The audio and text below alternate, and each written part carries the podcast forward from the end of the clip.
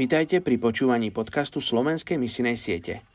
Ešte 41% ľudí na tejto zemi nepočulo evanílium. Aj dnes vám predstavím jednu z najmenej zasiahnutých etnických skupín a na záver sa spolu za ňu pomodlíme.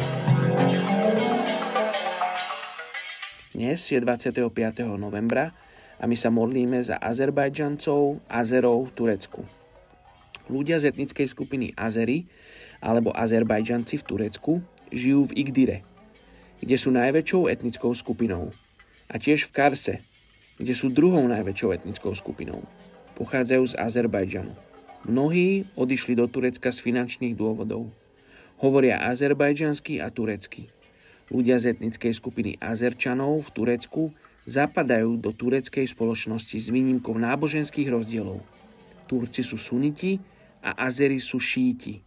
Medzi Azerbajdžanmi v Turecku nie sú nami žiadni kristovi nasledovníci.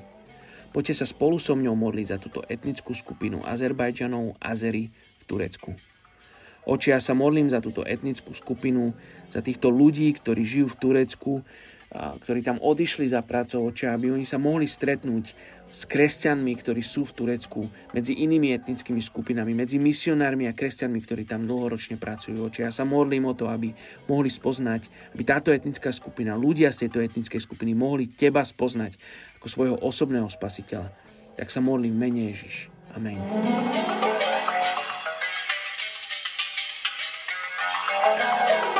Amen.